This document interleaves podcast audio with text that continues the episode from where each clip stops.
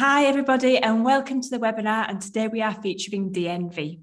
So, DNV are experts in assurance and risk management, and they're involved in some really fascinating projects and have got lots on offer to you, our STEM students. So, let's hear all about who they are um, and who they are as individuals as well within the business and meet the panel.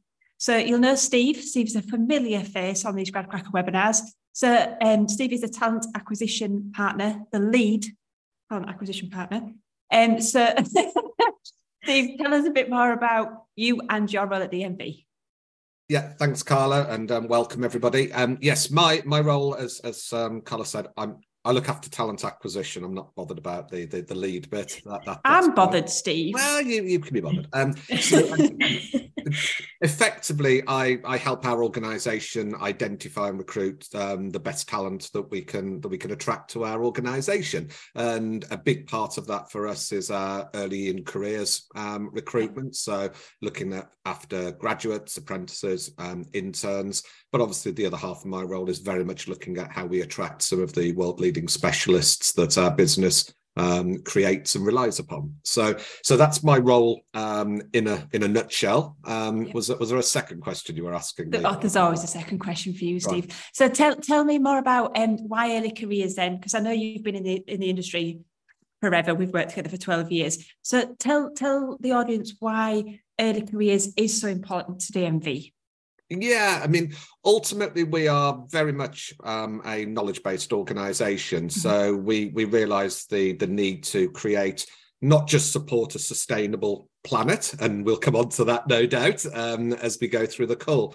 But the only way we can do that is by creating um, sustainable talent pipelines as well. So yeah. we we want to develop people who can help um, solve some of the the world's greatest challenges um, and bring those people through. And these people, some of the technologies that we look at, hydrogen, carbon capture, these are relatively new um, industries for us. You know, the, the mm-hmm. move towards renewables is is new as well in in, in relative terms. Um, so from our side, it's really important that we bring through the next generation um, of talent. Many of these people are far far more um, aligned and passionate and curious about some of these challenges than maybe previous generations. So we see it's a massive opportunity for us to to attract people in who are really curious and passionate about trying to solve some of those problems. Yeah, I mean, you've briefly briefly touched it there, Steve. But uh, DNV is a, is a huge company, you know, global, worldwide organisation. But what kind of in, in a nutshell, what is it that you actually do? So how would you? I was really hoping you wasn't going to ask me that question. It's almost impossible. It's almost it impossible, is impossible to answer very, very, very, very briefly. Um, fortunately, I've got colleagues on this call who will talk about their individual um, yeah. teams and departments in a bit more detail. But um, I guess the part of the business that I'm responsible for mm-hmm. um, is called energy systems. That's an incredibly and I'll use this term loosely, but an incredibly unsexy title for mm-hmm. what we actually do. And it'll mean very, very little to most people listening.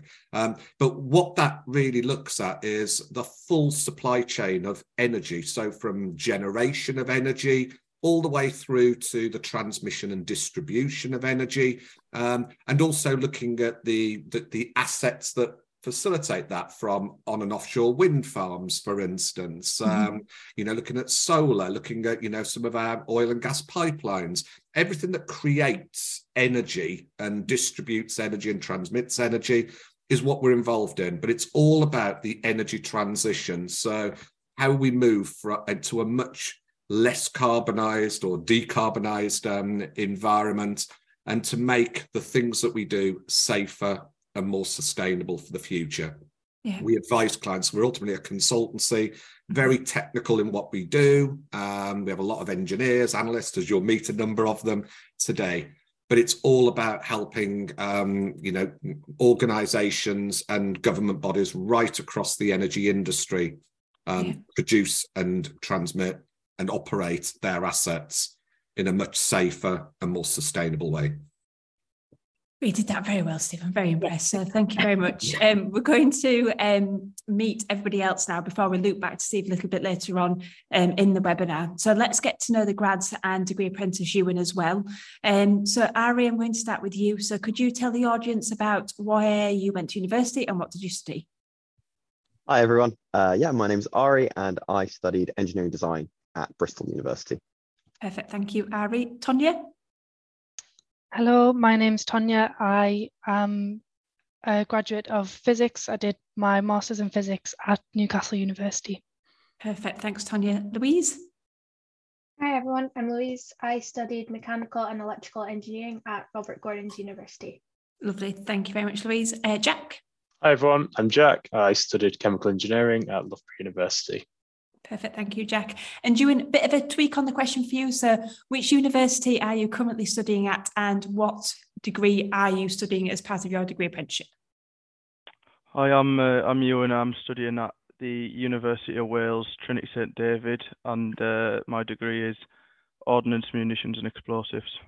Oh, that is exciting. Jess's brain's going bing, bing, bing, bing, bing of all the questions that she's going to ask you. And Ewan, how far are you through your degree apprenticeship? Uh, so I'm currently about a year and a half through, and I've got uh, another three and a half years left. Fabulous. Perfect. Thank you very much for that, Ewan. Um, so you can see there from right at the beginning of the webinar, we've got a bit of a, a mixture of um, disciplines and degrees studied and obviously a mixture of universities as well. So Steve, am I am I okay to say that you would accept um, quite a few different STEM disciplines from the majority of the universities um, when your opportunities open? Yes. So um, the the nature of what we look for is all of our individual roles have certain criteria against yeah. them clearly yeah. um, but there is a wide range across all of these roles that we look for you know from some of the very clear engineering disciplines civils mechanicals geotechnicals structurals chemical engineering electrical instrumentation um, all the way through to some of the more I, I guess like the maths and science type of um, uh, maths and physics type of yeah. scientific disciplines uh, we've got some very analytical so very much data analysis type ones we've got some naval architecture ones. Um, hopefully, I haven't missed too many of them them out there, but they're we, they're very much across the broad range there. So environmental science is becoming very very useful for us as yeah. well. Um, mm-hmm. So there's a whole range of different degree disciplines that we look for, and yes, um, we have offices dotted around the UK, main hubs um, where we have people, and I know I'm going to miss ones out, so I'll get shot. But main ones tend to be London, Bristol, Loughborough, Manchester, Aberdeen, Edinburgh. Um, and we've also got um, the Spadeadam site, as, as we were referred to, up in Cumbria. And we've got a couple of other labs and testing uh, facilities in, in, in Bishop Auckland and one in the East Midlands as well in Ambergate. So, um, but there are other satellite offices that we've got, but they tend to be the main ones where we recruit um, our, our early careers talent into. Perfect. Thanks, Steve. And sticking with you, um, I know your opportunities aren't currently open on GradCracker, but will be opening imminently. Um, so people who are watching, I know we're going to inspire you a little bit later on as part of the webinar. Not that Steve hasn't inspired you already. I'm going to get told off for saying that. Um, can you we, so follow? Sorry, lost a thread then. So follow DNV on GradCracker to be alerted when they do open their opportunities. So Steve, when will you be opening? This is a recorded webinar, so you need to stick to your word. So when will you be opening, and what opportunities will you be opening? Yeah, sure. So a little bit following on from the last question, really. So yeah. we, are going to be starting um, advertising our roles from next week. Um, you'll start Perfect. seeing roles coming out. Um, the majority mm-hmm. of the roles will probably be more in mid-February onwards, over a couple of month period. So we mm-hmm. don't do, we don't release all of our roles at the same time. Um, for various different reasons, we like to make sure our process is a bit more efficient and effective. I think we'll probably come on to talking about our overall recruitment process later, but yeah. we like to keep our roles open for a relatively short period of time. So, so, so, so you guys who apply to us aren't left sitting for months on end wondering what's happening. Um, so we like to get people through our process a little bit quicker. So we will have a whole range of graduate opportunities across the various STEM disciplines that we've we've talked about. Um, we will also have a number of both summer and year-long um, placement opportunities as well. Um, and also um, probably more aligned to the areas of the business that Tonya and Ewan will talk about, um, more around maybe some of the more degree apprentice um, yeah. roles as well, in specifically in that part um, of our of our business where we feel it really suits some mm-hmm. of the things that we're doing a little bit more than other parts of our business. So there'll be a whole range of those um, those roles that we'll be looking to advertise. Um, the the other couple of things that might become apparent as we talk through this call um, is that we try to tailor the types of roles to to, to you. Um, mm-hmm. You know, we don't try to have a one size fits all approach. We're evolving what we are doing here and how we're approaching this. Um, but we, we've got opportunities if you want to come on board and join us on a rotational program. Um, yeah. That works really well for us because we like people who can understand the broader organization that we're part of. So you get a chance during your first couple of years with us to go and spend time in two or three different departments um, and get a feel for what they do and whether or not it's what you want to do as well. Mm-hmm. Um, likewise, we also have people who join us and they already know what they're passionate about. They already know what they really want to do.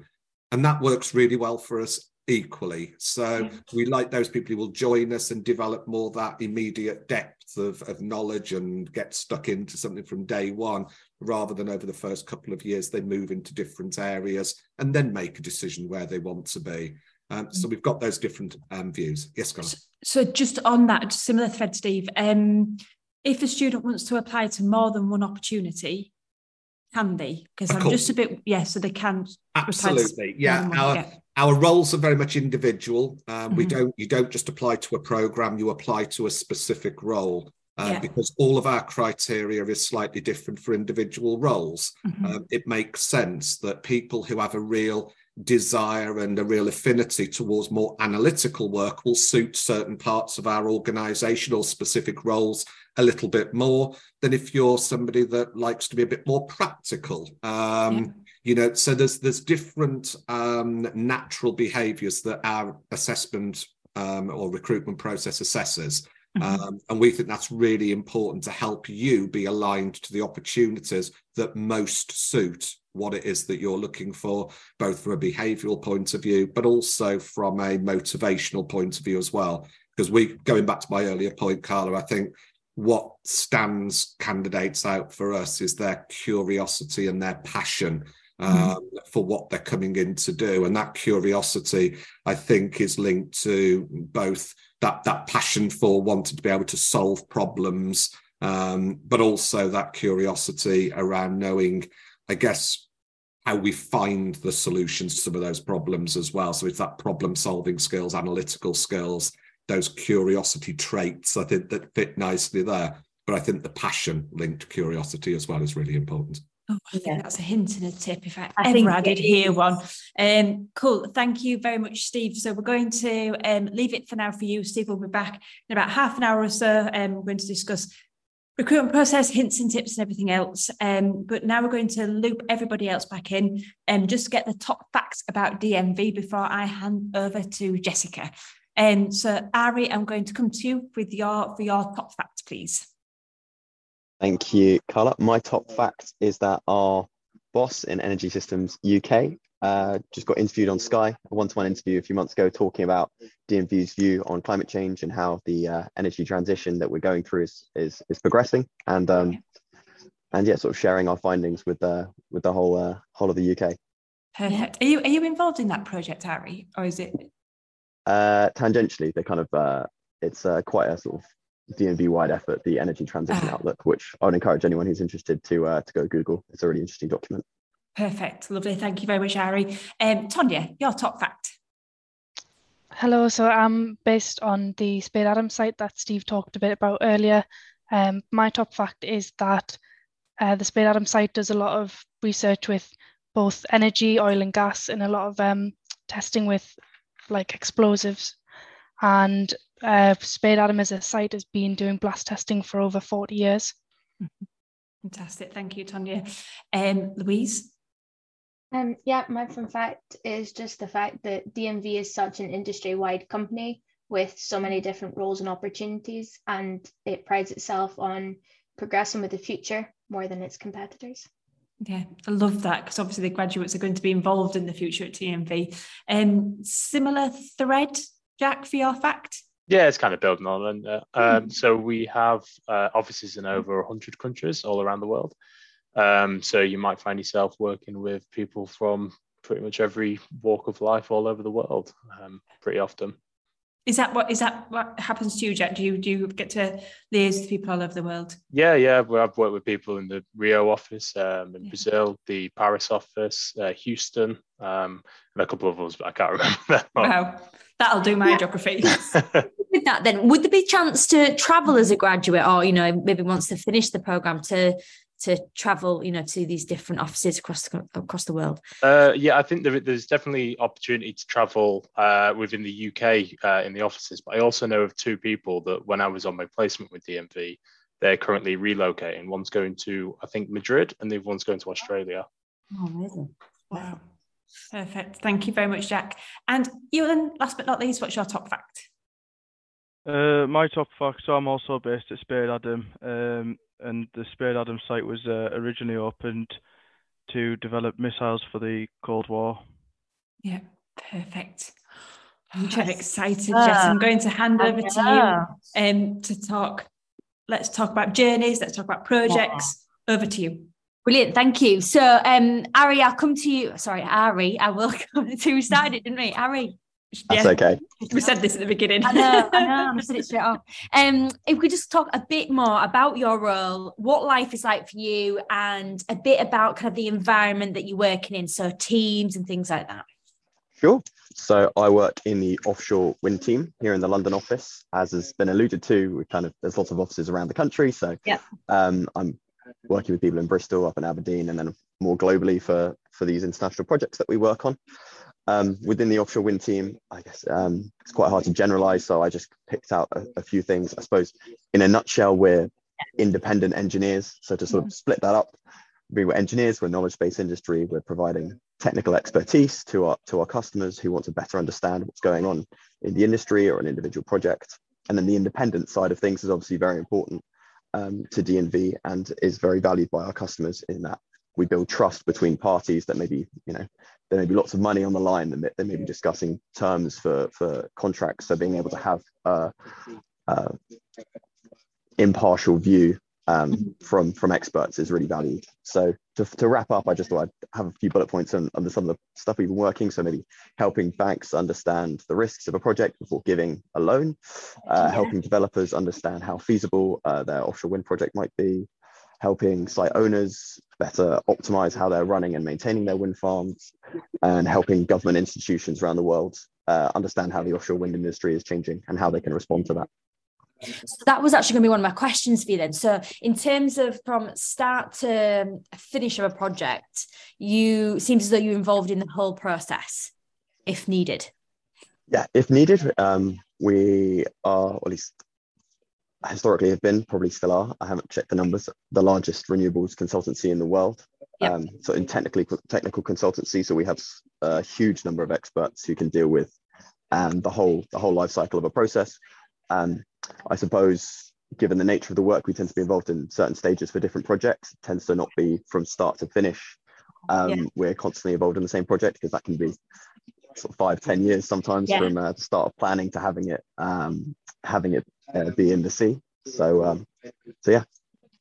And what a bit, what, what's your team like? So yes, you're based in the London office, but you know, what is life like for you kind of on a daily basis? You know, are you in a, a small team, but you know, working internationally, nationally, or how does it look for you? So the offshore wind team, um, or the sort of the offshore wind team that I'm in is eight engineers spread across the UK um, sitting sort of more broadly within the renewables projects team of 30 and then I suppose renew, the whole renewable section in the UK is probably double double that um, we work quite uh, intensely as a team just the seven of us but because of our expertise within the team we're working lots with our international projects so Japan Korea lots of stuff in the North Sea and in the Baltics so liaising with uh, Scandinavian uh, customers and uh, the DNV offices there yeah, amazing. Good stuff. Well, thanks, Ari. Um, I'll come to you next, Tonya, if that's okay. And if you could tell us a bit about, again, what your role is like at the moment and what life is like for you at DNV. Oh, lights gone out.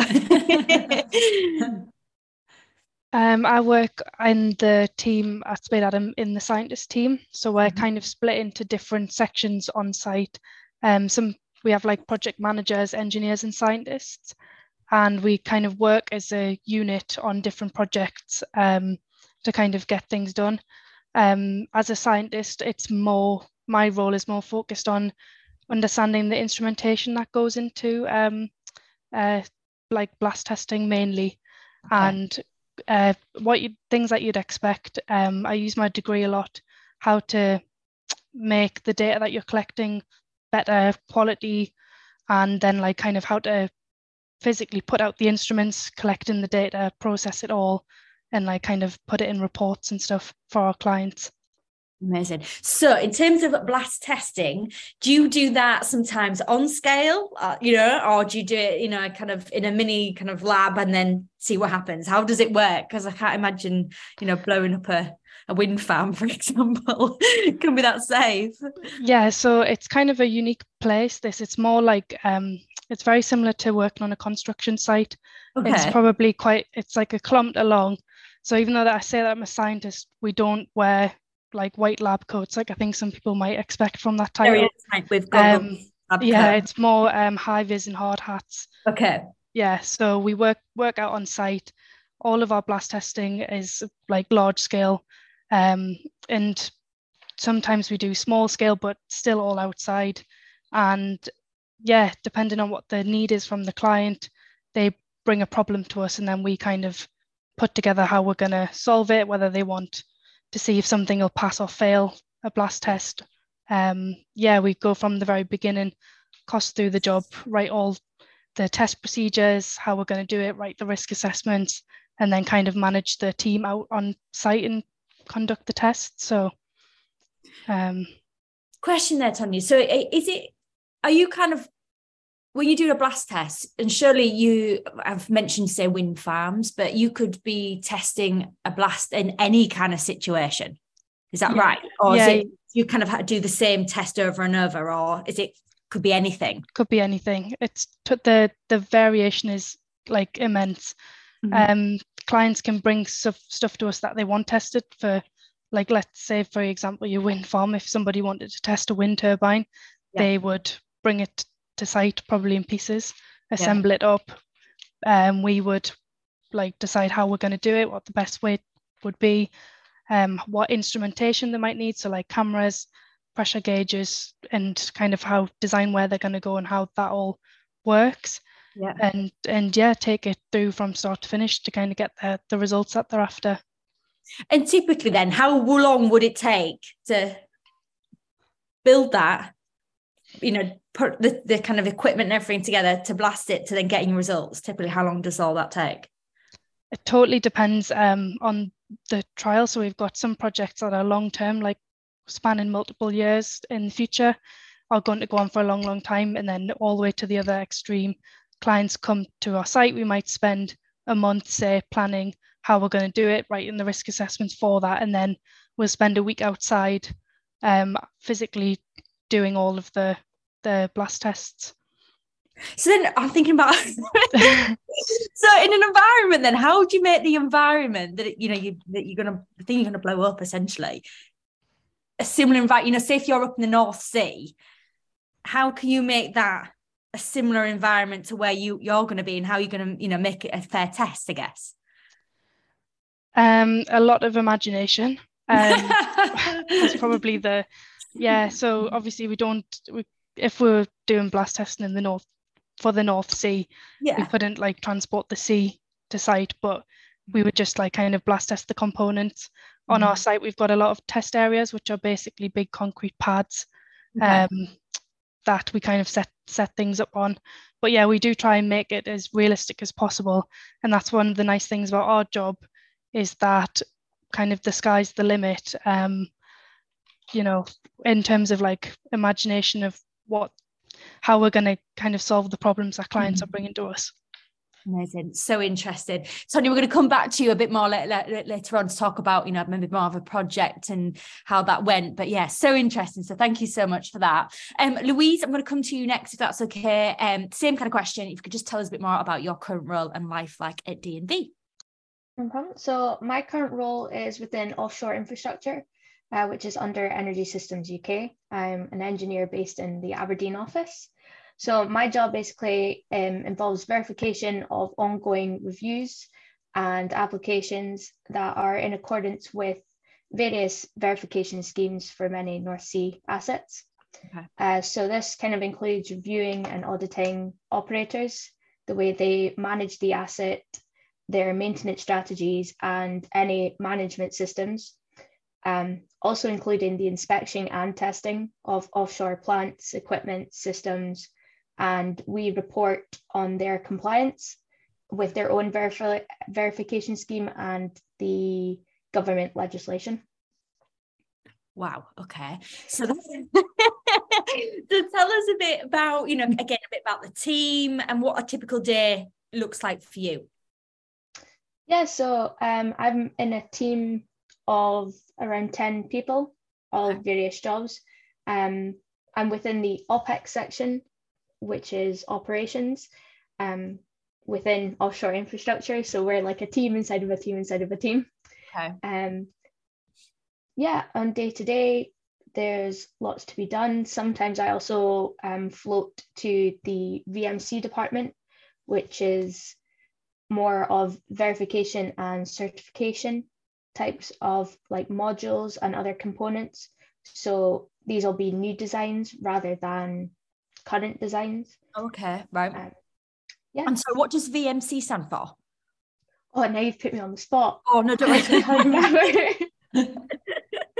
Don't worry, that's fine. And have you ever, Louise, actually gone offshore? Yes, I have. Have you? What yeah. was it like? So I've been offshore uh, three times in the oh, wow. year and a half I've been with DNV, and I'm away in two weeks actually. Yeah. So it is um yeah, it's it's something else. I would say yeah, it's it's I really enjoy it. Um, the waking up early is a bit painful and the 12 hour shifts are a bit rough, but compared to the office work, I would say it's such an eye opener for what actually happens offshore yeah. and how important DNV is to the industry. You see that a lot out there. Yeah, and it must be nice when you have had that experience when you're back at your desk you think and you know it, you know it resonates more i can imagine as well you know you, yeah that passion um, have you always had a passion to go into this industry is this something that you've always fancied doing yes so i i grew up with a, a father as an engineer um, okay. so i knew all about the industry and when i was at school i was quite for- fortunate hmm. that a lot of companies came out and spoke to us mm. um, so yeah, it was always something I wanted to do. Um, but DNV has very much helped, you know, shape my career in a way. And getting the experience so far is is there? A, do you feel like you're on the right path, or are you seeing interest in other areas, being exposed to different things, or do you think actually no, this is it? I want to carry on doing this for as long as I can. Every time I think that yeah this is what i want to do. Something new comes along and i'm like oh that's quite interesting. Yeah. Because it changes all the time. That's the thing yeah, yeah it's ever changing which is, is so exciting. Um so thank you so much louise. Um so jack you're next on my list so i'll come to you uh, next if that's okay. Again same question just tell us a bit about you in your current role. Yeah, okay. Um, I'm a CFD engineer, which is a computational fluid uh, dynamics consultant. Uh, so pretty much what that involves in is simulating stuff like gas releases, fires, and explosions on um, a lot of oil and gas, but now more and more frequently um, renewables, yeah. sort of like uh, battery storage and warehouse and stuff. Okay. So essentially, customers come to us, they're building, about to build, or fully built sometimes, yeah. um, full installations, and they want to know essentially is it is the risks to workers the structures on the environment uh, as low as reasonably practical. Yeah. So we essentially simulate them using software and we tell them very detailed information about sort of like uh, blast loads on different areas or heat loads if there's a fire, yeah. that sort of thing. Yeah. So, Jack, you know, again, kind of picking up from Louise's last comment on ever changing, you know, the the whole world of you know battery use and everything else, the whole life cycle of a battery is kind of yeah, we know about it, but it's kind of new as well in terms of doing it on a huge industrial scale. So, in terms of of your work, I keep I always use the word forefront of technology in these webinars because you literally are. Um, you know, where do you kind of see the the kind of battery electrical world kind of ending up and you know you must literally be finding out new stuff all the time it must be so interesting for you yeah well the thing is with with the transition to uh, net zero we're definitely going to need more battery storage but yeah. the thing is batteries are inherently dangerous a lot of them with lithium ions because they're yeah. so flammable when they do go up um, so there's definitely going to be more work for us when there's uh, more and more of these battery storage warehouses being put up sort of thing so um, yeah, and we're also starting to do work with carbon capture storage, so sort of uh, CO2 pipelines to see the like consequences if one of those was to leak, because there's not been that much sort of modeling of uh, CO2. So we're sort of trying our best using uh, data from the Spadeadam test site to work out if we can properly model this and see if we can accurately say what the consequences would be of a large scale uh, pipeline fracture. Wow, oh my goodness. So, in terms of you know your typical day, then Jack, you know, I, I, I imagine are you in a lab coat? Are you you know testing out this this kind of stuff? not. kind of I, uh, I um. Well, I, am in the London office mainly, uh, but I am working from home due to uh, hybrid working scheme. Mm-hmm. Um, but uh, no, I'm never, never wearing a lab coat. uh, we this is all done on computers. We have mm. software that we have that we use from mm. outside companies and some that are developed internally. Yeah. Uh, which is a lot of it is validated on test data, which comes again from the Spadeadam site. Um, so yeah, no, I I'm not doing the testing. Do you ever feed projects back to the Spadeadam site to say, you look, we've got this data, but we we want to actually test this just in case. So can you do you ever create projects internally, or is it only ever what's I think I think a, a, lot of it comes from when uh, customers have their needs, and then if we are able to use that data to then develop our own models and things like that. The mm-hmm. thing is with Spadeadam, it, it's quite expensive to do that, so yeah, we definitely can't afford it. no, I get that. I totally get that. But how interesting. So in terms of you mentioned about a hybrid approach, Jack, to your kind of working life. So how does that work? And you know, do you can you go in the office as much as you want to as little as you want? How's that working for you? So we're currently on a three in two out uh, no set days. So uh, i've a lot of the time i've been going in the office more and more because I've found it more enjoyable. Yeah. uh, but originally uh, yeah i was working from home two or three times a week. Um, then it's simply a case of just sort of let them know when you're coming in and you know it's fine. Uh, we as a team uh, about 14 of us we have sort of days that we've not really agreed on, but like we just do anyway. So we usually come yeah. in on Tuesday, Wednesdays, and Fridays are our main days. That's good. Yeah. Yeah. It's good to have that kind of team. Mm. Kind of bonding time as well isn't it? You know so you can shout those questions at one another and you know even just go for a coffee together which is good. You know something which again when i'm speaking to students to really embrace that because yeah. it's hugely beneficial isn't it? You know to to get that skill of working together. So great stuff jack. So thanks for that. And then last but not least you and i'm going to come to you. Um yeah tell us everything on what is life like as a degree apprentice at DNV so I'm uh, doing an explosive technician apprenticeship. So I'm involved in building explosive charges, um, setting up trials, and then detonating them. Uh, working with kind of working with the uh, the uh, scientists like Tonya and the engineers in the trials, um, testing products, whatever the customer needs. So the engineers and scientists will set up the trials and uh, yeah, I'll, I'll uh, be involved in building the explosives for it and uh, setting it all up and yeah, blowing it up.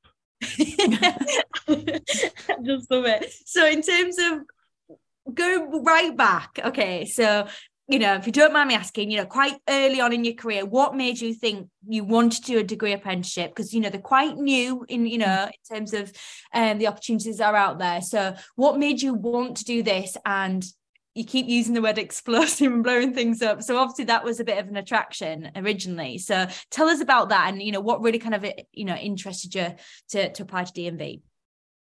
Um, so I didn't really fancy going to uni full time because okay, yeah. I didn't want to move away.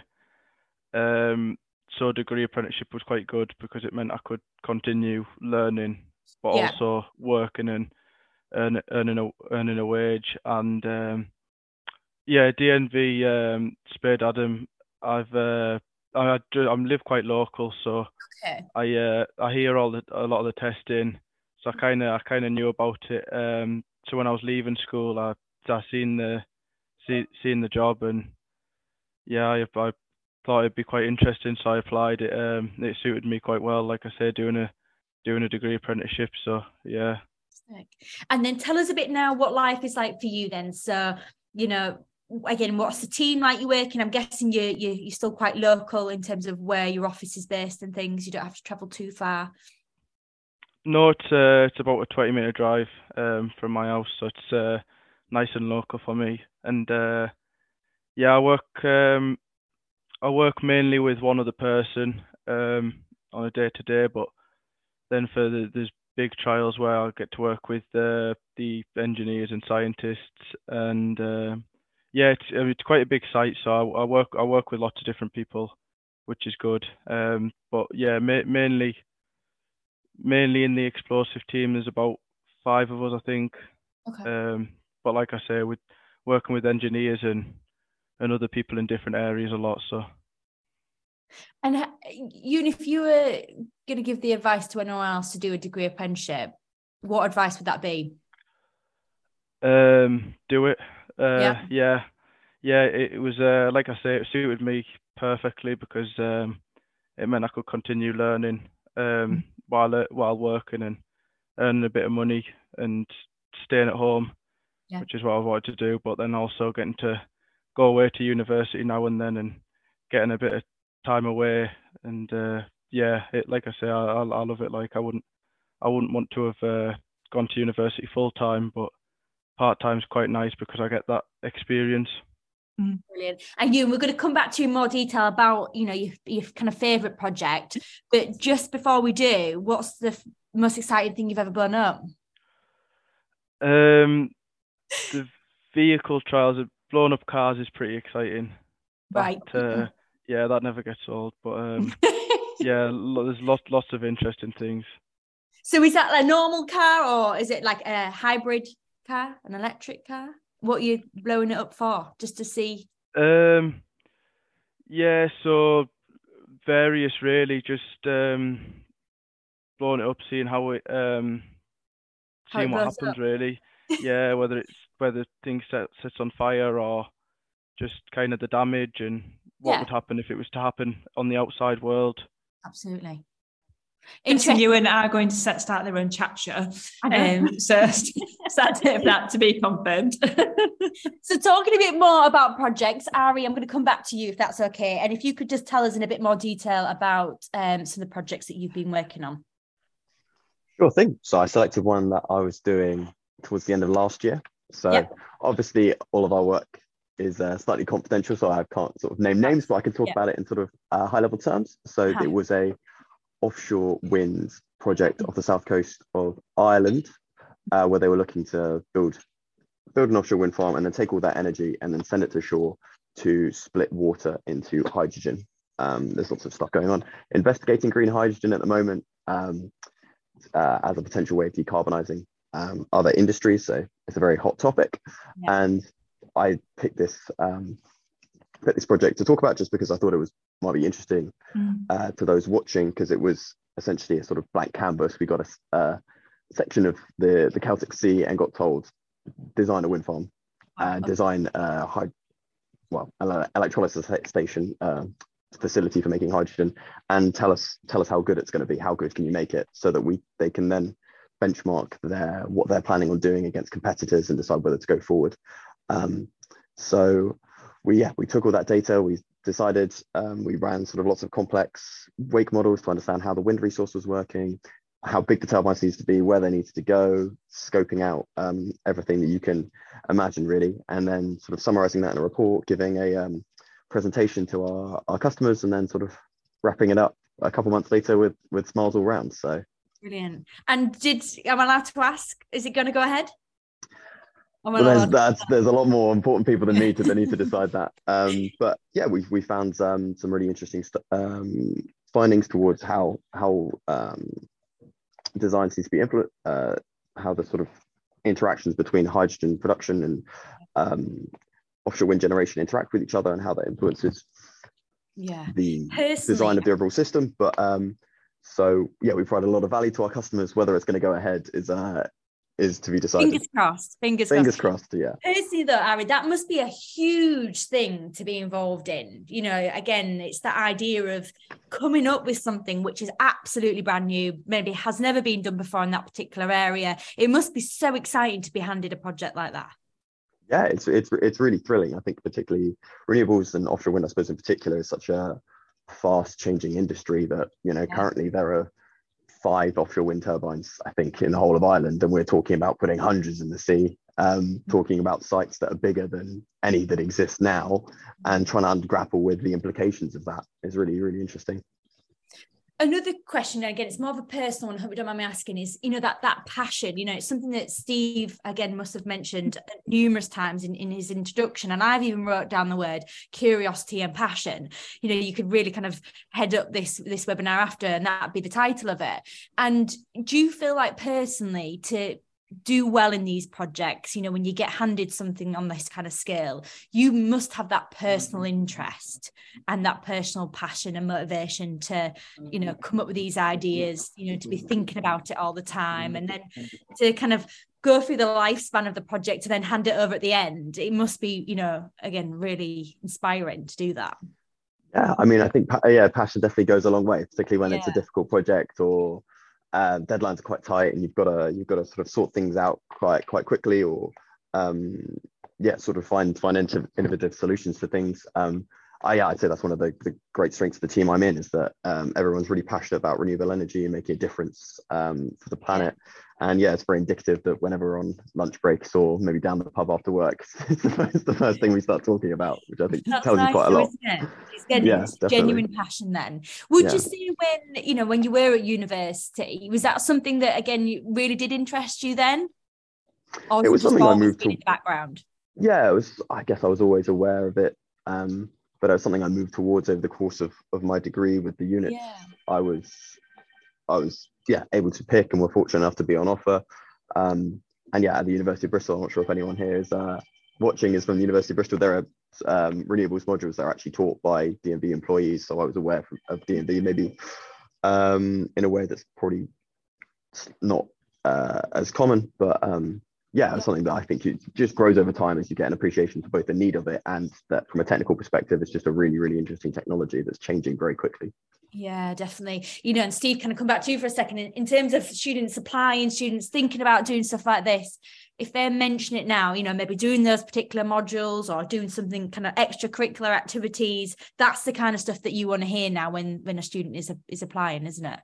Yeah, absolutely. I mean, but we just just contradicting slightly what you've just said there, there Jess, because I don't I don't disagree, but I think yeah. the other side of it is absolutely about being able to our organization being able to really um, inspire and adapt people who a bit like Ari just mentioned there, that he, he he wants to get into this. This is something that he, you know, deliberately studied and wants to put mm. to good use. We do have other individuals who come into our organisation who know they want to do something, whether it's in our industry overall, um, or whether it is I'm an incredibly analytical person. I love playing with data, but I yeah. don't know what I can do with that. Um, yeah, yeah, So from from our point of view, we try to capture people who um, you know have got those different approaches. Likewise, as as as Ewan very eloquently pointed out, you know, we we also want to be able to appeal to people who don't want to go and have studied at university. Maybe you're coming straight out of some A levels or even even GCSEs and want to come down the apprenticeship route.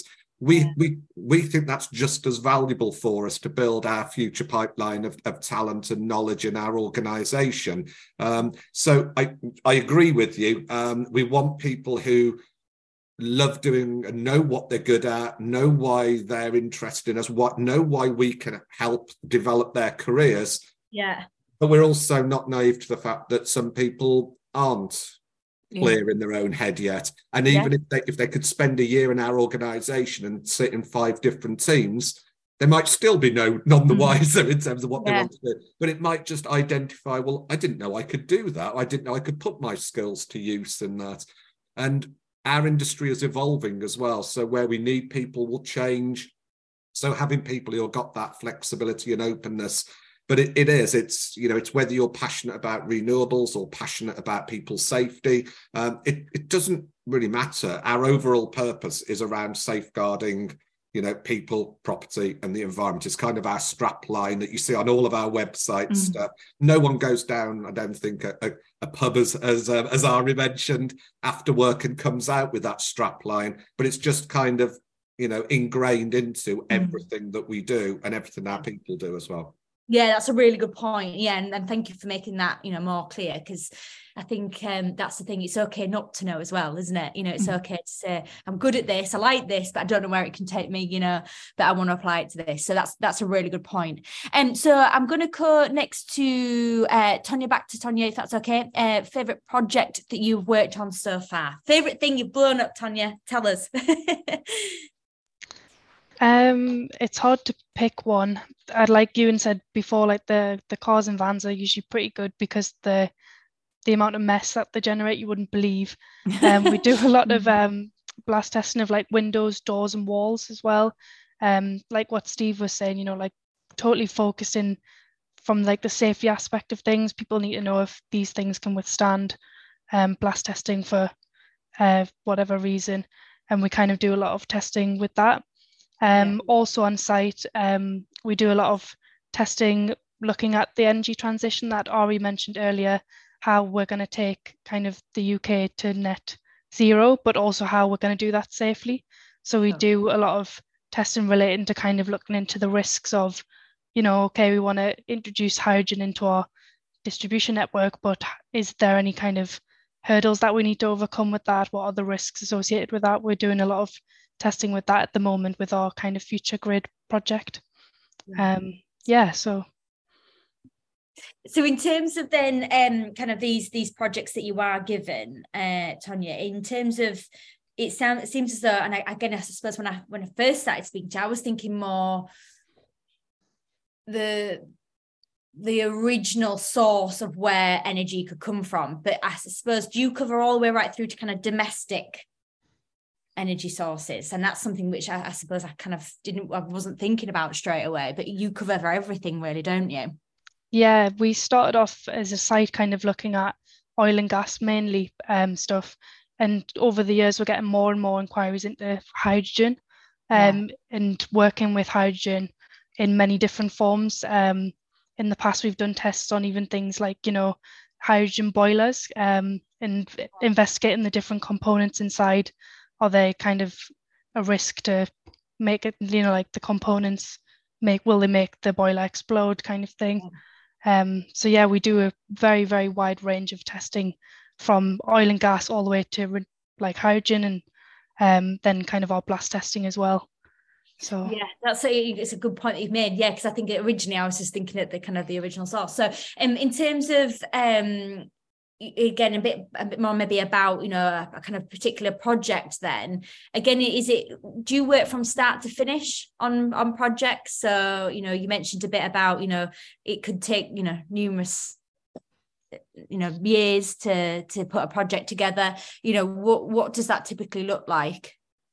Um for the longer term projects it's usually yeah. because they're significantly more complicated and there's just a lot more goes into it. So projects like that that may span many years you might not see the start of but what's right. also quite nice is joining as a graduate when we have smaller inquiries coming in smaller projects um, they're more than happy to kind of give you the reins and obviously with a lot of support but yeah you get to see it from the beginning you know how to price it um, going through developing your own relationships with the clients as well, which is really important, um, all the way through to eventually testing and develop, delivering the report. And then, you know, if the client may want to come back and do some more testing or again in the future. So yeah, you do, you have a bit of total mix of both things. And I think that's quite nice that mm. you have the opportunity to work as part of a bigger team and bigger project And then also you get opportunities where you've got your own responsibilities to look after as well. That's a really interesting point as well when you say about costing of projects like this. Mm. You know, where do you even start to think about, you know, costing, you know, blowing something up, you know, and the effects and everything else? And did you ever have, find it when, and I'm sure you won't now because you're obviously well trained, but you, there's obviously always going to be an element of surprise in the stuff that you do as well, isn't there? You know, something might happen that you might not have considered. Yeah, definitely. Um, if you're pricing the projects well, you know, you you build in some contingency contingency for things like that because you're mm-hmm. totally right. Um, we've had tests in the past, you know, where some of our instrumentation might have been hit by a fragment, for example, and we've had to replace it last minute.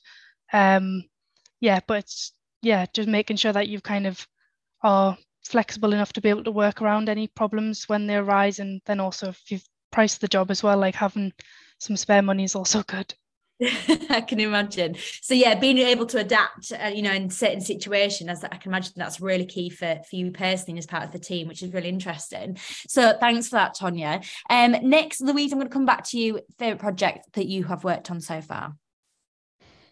Um, yeah, so it's currently one that I'm working on just now. Um, that we've just completed today. Uh, so we're currently doing a next generation verification which is basically streamlining the verification process and our review services that okay. we're providing to you know some of the biggest oil and gas companies. Um, so this will be how we review the modification processes, how we um, go offshore, what the reporting will look like, basically making it more cost efficient and in a way simpler and safer at the same time. Absolutely. And I think that's something, again, it's uh, that word that's been used a lot, isn't it? Safety, you know, again, is key all the time, and especially in your role. Um, so, in terms of, um, I'm going to ask you another question because I'm conscious of time as well. Um, in terms of your future, and, you know, you, we've kind of touched a bit about that when, when we last spoke, but, you know, what do you feel like you, the future for DNV, for, for you at DNV is looking like? And um, tell us a bit about that.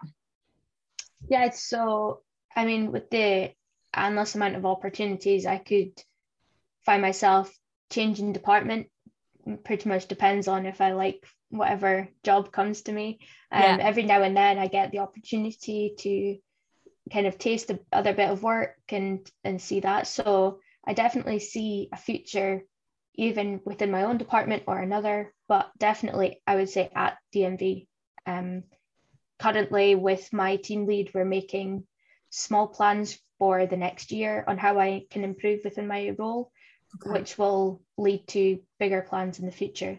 So and do you feel as though you've got a lot of support in terms of training, being able to move and things like that, Louise? You get that, um, you know, that kind of support all the time. Yes, definitely. Um, I think the the structure that DNV provide for support is really really good. I've got because I'm both mechanical and electrical disciplined. I have two points of contact for um, one of each, so I can speak to someone if I'm unsure about anything. Um, within the jobs I do, there's always one or two points of contact that I can go to. So I, I have so much support that I never feel like I'm I'm struggling or alone, even if the work's tougher than I anticipated. Mm-hmm. That's really good. Thanks, Louise. Jack, I'm going to come to you next, but with a slightly different question. So, kind of moving away from your day job at DNV, and um, what else is on offer in terms of other activities that you can get involved in, such as you know, networking groups, sport groups, or anything else? Is there anything else that you're involved in that front? Uh, yeah, I can't speak for uh, other offices specifically, but I know for the London office we have a sports and social committee who okay. organised things like trips to the theatre. Uh, we did a cooking class um, the other month. We made uh, was it bao bao buns and stuff Ooh, like that. Oh, yeah, Very yeah, nice. Yeah, yeah. Nice. Uh, we have a football group that play every Wednesday, and uh, actually, just recently, we were about to have a inter-office football um, tournament uh, mm. in Amsterdam in a couple of months. Oh wow! Uh, so that'll be every like offices from all around. Uh, I, I'm not sure if it's around the world, but definitely Europe will be yeah. meeting oh. to essentially decide for once and for all who's the best staff for football. uh, and within like our team, we uh, we go out uh, to the pub like most Fridays, pretty much. Um, we have people who don't drink, so everyone is welcome. Um, and we yeah, and we often have like um, like grad meetups, like me and Ari meet up with a couple of uh, the other grads in our cohort just to you know see each other because me and Ari don't work together, but we do work in the same office sort of thing. So yeah, there's definitely plenty to get on with. Which is nice because again you know yeah you work in your team but you know you you know it's nice to meet other people from other teams yeah. have that time to to to network which is great. So you and i'm going to come back to you um, if it's okay. If you could just tell us a bit about maybe your future and what's that looking like for you at DNV but also many I mean, maybe any additional things that you've been involved in um, so once I've finished my degree, um, I'll progress to be an engineer or a scientist, and then um, I have the option to kind of keep going, do my uh, my masters and even a PhD. There's a mm. there's an engineer who's just just completed a PhD with DNV, so um, yeah, just pro- probably uh, go as far as I can. Amazing. And it's not exciting to know now at this still early stage that you've got all that to come. So, and I wonder where you're going to end up. So, it'd be great to stay in contact with you and really to understand, you know, where your career is going and where all the, you know, kind of turns it's going to take. Because I can imagine what you'll be working on now, you know, when you're doing your PhD will probably be completely different because, again, that's how the, the industry is going. So, very exciting. So, Carla, I'll hand back to you so we can finish off with uh, Steve and how we can go about applying. Thank you very much, love. Um, Steve, okay, so obviously it's application stage um, now. So tell all the students who are watching how they can apply to your opportunities when they do open. Yeah, before I do that, because I know you're going to shout at me if I take too long. But before before doing that, um, what I just wanted to say, just building on from everything that, that my colleagues have talked about, um, is one thing I'm always absolutely shocked about is just how matter of fact they are about some of the incredible and amazing stuff. Yeah. Then it it just humbles me because I'm not a technical person, and I see the things that they do in across all of these different departments, and it isn't the what they are doing, it's what the impact of what they yeah. are doing has. Um, you know, some of the things may on the surface feel, you know, I'm looking at a report, I'm doing some modeling, but that modeling will save people's lives. Yeah. Um, it will change the sustainability of our planet. You know, that is the impact of what our people do day in, day out. Every one of our projects links to that in some way.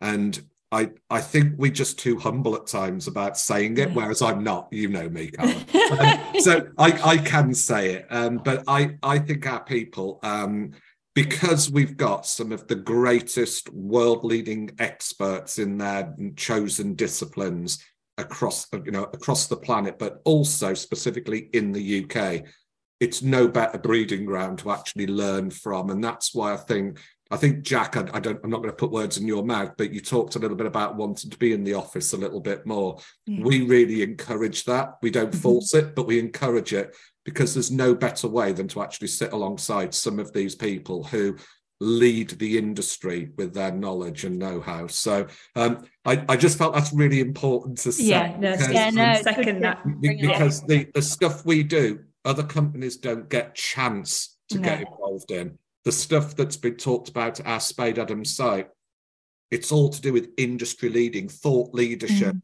around yeah. the hydrogen. We're building rows of houses up there and then you know to actually build hydrogen grids and so forth it's unbelievable some of the yeah. projects that we get involved in um, and i think our, our our our colleagues because they're doing it day in day out i think they lose sight of just what a difference they're making to the planet and making to people's safety on a day-to-day basis um, so so that that was that in terms of applying um Carl, well said steve though well said before... yeah, but no thank you guys yeah. and thank you for doing it on a hmm. day-to-day basis because you're the one that's you're the people that's actually making the world's going to be a better place and yeah. a safer place to be you know so thank you because yeah you know don't take it for granted because yeah it's amazing stuff that you're doing so yeah, it is that common purpose that our people have got, so it's almost second nature to them, um, mm. you know. Whereas, uh, um, so, so in in terms of our application process, we're, we're revamping it at the moment, um, mm. Jess. So,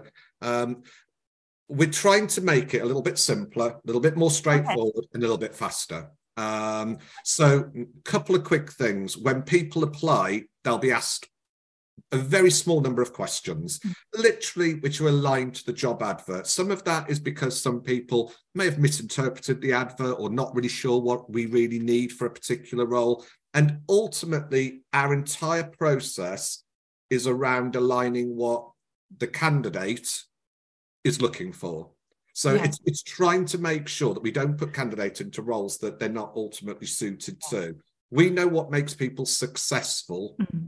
in the roles and what sets people up to succeed from a behavioral point of view, from an attribute point of view, and from an interest point of view. So our process is all about assessing that, but assessing it objectively, not making gut decisions based on, well, somebody likes snorkeling or scuba diving, so they must be very outgoing and therefore they will be better in that team.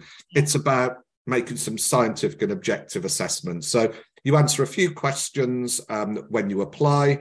Once you've applied, we put you through some very engaging, fun based assessments. I know people hate being assessed. I'm sorry if you do, but we want to do it objectively and scientifically rather than using gut feel from what uni did you go to, etc., etc. We think that's a much fairer way that we can treat people more consistently and more inclusively. So, so we put people through some what we think are really fun, engaging activities. Then the most important thing for us is we we make sure that you understand what the roles are because you know, as we've talked about today, it's quite hard to explain what we mm. do on a day-to-day basis. Um, it's it's quite technical. It's it's new. You know, it's a lot of what we yeah. do. No one's done before. Mm. Um, mm. So why would anybody really understand that who's coming from outside? So um, we then do some online briefings, which will help explain the roles in a bit more detail. So some of the people on this call may be involved in that. Other people who are doing the, these day-to-day activities will be involved in that. And it just helps us explain to applicants what is it this role does, and is it what you thought it was and what you want to do. Because um, yeah. you, whilst you might we might feel you're suited to it, it doesn't mean that's actually what you want to do. And then the final stage of our process um, depends on whether you're coming in as a graduate or if we're doing interns or um, apprentices, we may do things slightly different. But for our graduates, we do run assessment centres. We're still we will probably run a mixture of um, virtual and in person um, to, to to just make it as a, um, inclusive as possible and as easy to um, to join as possible. But in those, we really look at a range of different ways of, of, of, evaluating people and also giving people more information about what we do. So we do group fun group exercise. They're not technical. They're all about how you engage, collaborate, problem solve together. Because at the heart of it, that's what we do day in, day out. Yeah. But we also like to spend some one-to-one time with you, understanding what your real motivations are, how you approach different things, and also give you some examples of types of work we might do and see what you think about those. So it gives you hopefully a really good feel for what life would be like um, if you joined us here at DNV. And we'll also provide you with a bit of a Q&A session so you get a chance to spend some time in a very unassessed way, very similar to this sort of discussion, but yeah. just you know give people an opportunity to raise the questions their reservations or concerns or maybe their lack of understanding of something which they wouldn't particularly have wanted to raise maybe at an interview. Um, yeah. So we try to make our process as two way and as engaging as possible. Very aware that for many people going through these processes, it could be their first time. So, hence why we want to make them as informal and as engaging. We're a really friendly bunch. Hopefully, that's come across today. Um, but you know, we you know we've we haven't got those airs and graces about us. You know, we're not this big corporate machine. You know, we're a really friendly organisation. You know, so it's all about bringing the right people in who've got that curiosity and passion that we spoke about. Yeah, Perfect. And Steve, if you, I know you mentioned about the beginning, so one last question. So mentioned at the beginning about, you know, show your curiosity, show your passion. Is there anything else, you know, like your top hint and tip that you would give a student going through that whole process? Um, what would it be? Um, honesty, I think. Um, like it. We we want to align you to what you are passionate and curious about. Um, and there are lots of different roles across our organization that will suit different people. So I think that, you know, we're trying to be as transparent and honest in our process about what we think makes people most successful mm-hmm. um, and what helps people feel that motivation and that that that passion and, and interest in particular roles. Um, we want that as well from our applicants as well because you know there will be opportunities for for all you know whether it's you know I, I want to come in and I want to rotate. I don't want to rotate. I'm interested in this. I don't know what I'm really interested in yet all of those things, the more honest you are with us, the easier it is to be able to ensure that the opportunity that you ultimately move forward with is going to be more suited to you. So um, I think from my side, it is honesty with yourself, you know, to yeah. to you know, what is it that I want? Why? Being able to articulate that. Um, because if you sit in front of some of our interviewers who are absolutely live and breathe this on a day-to-day mm. basis, and you can't convince them that you are interested in it, um, somebody else will, is yeah. in short. And so I think it is knowing what is it that I'm really interested in, because then you'll be more aligned to to the roles you're applying to. Um, yeah.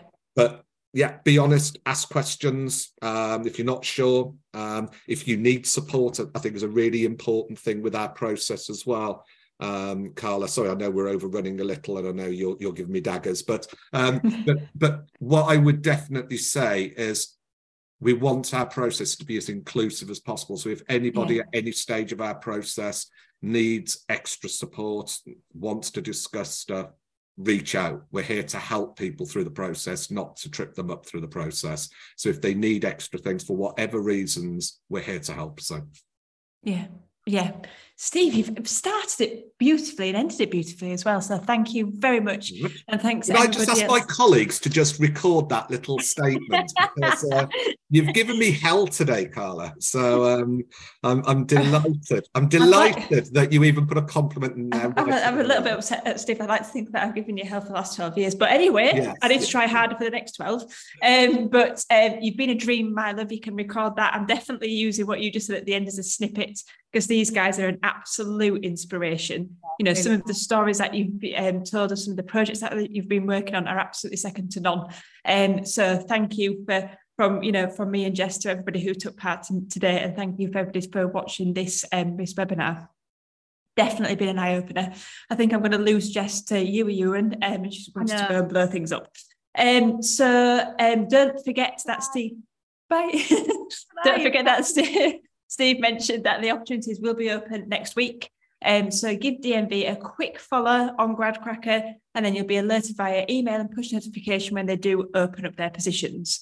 Um, we will also put this recording live this afternoon. So if you want to go back and, and listen to anybody's journeys, um, then you're more than welcome to do so. And we'll also put the key snippets that will be live on the hub tomorrow as well. So there's lots for you to do, lots for you to get involved in. Um, next week, Jess and Soph are going to be joined by Kailash Rail. So tune in then, same time, same place.